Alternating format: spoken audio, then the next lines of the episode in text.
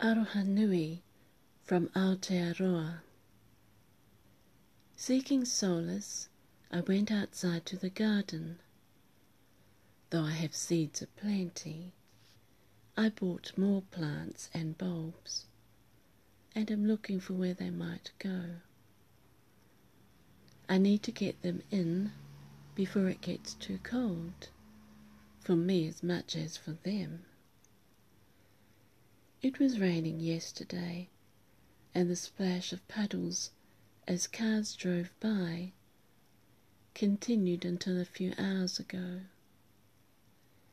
The sun is shining now, and I've put some washing out. Doing mundane and routine tasks can reaffirm normality.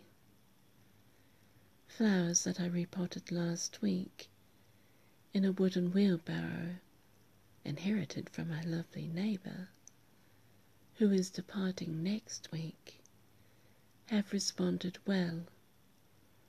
My mood has been sombre for days, but the sight of flowers budding and blooming cheers me. The cats that have taken over the property will soon be going. Dexter sprawls out on my seat, and I have to wipe it down before I can sit on it. He has also taken to napping at the back door on the mat and opens an eye every now and then to glance at where I sit at the Matai trolley that I use as my mobile office. I can push it to wherever I go. I came inside to fetch the laptop to take to the patio, but instead I'm going to potter in the garden. I'll put in a few more plants and then visit with a friend. My heart has yet to shift the awful weight of grieving for the ravages suffered by our people in Christchurch. As the days pass by, the shock of it is receding somewhat, though the tears have yet to cease completely.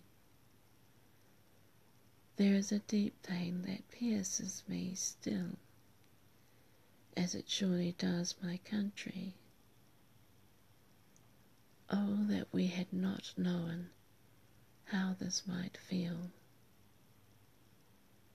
I want to acknowledge the many thoughtful messages and well wishes from people and nations abroad.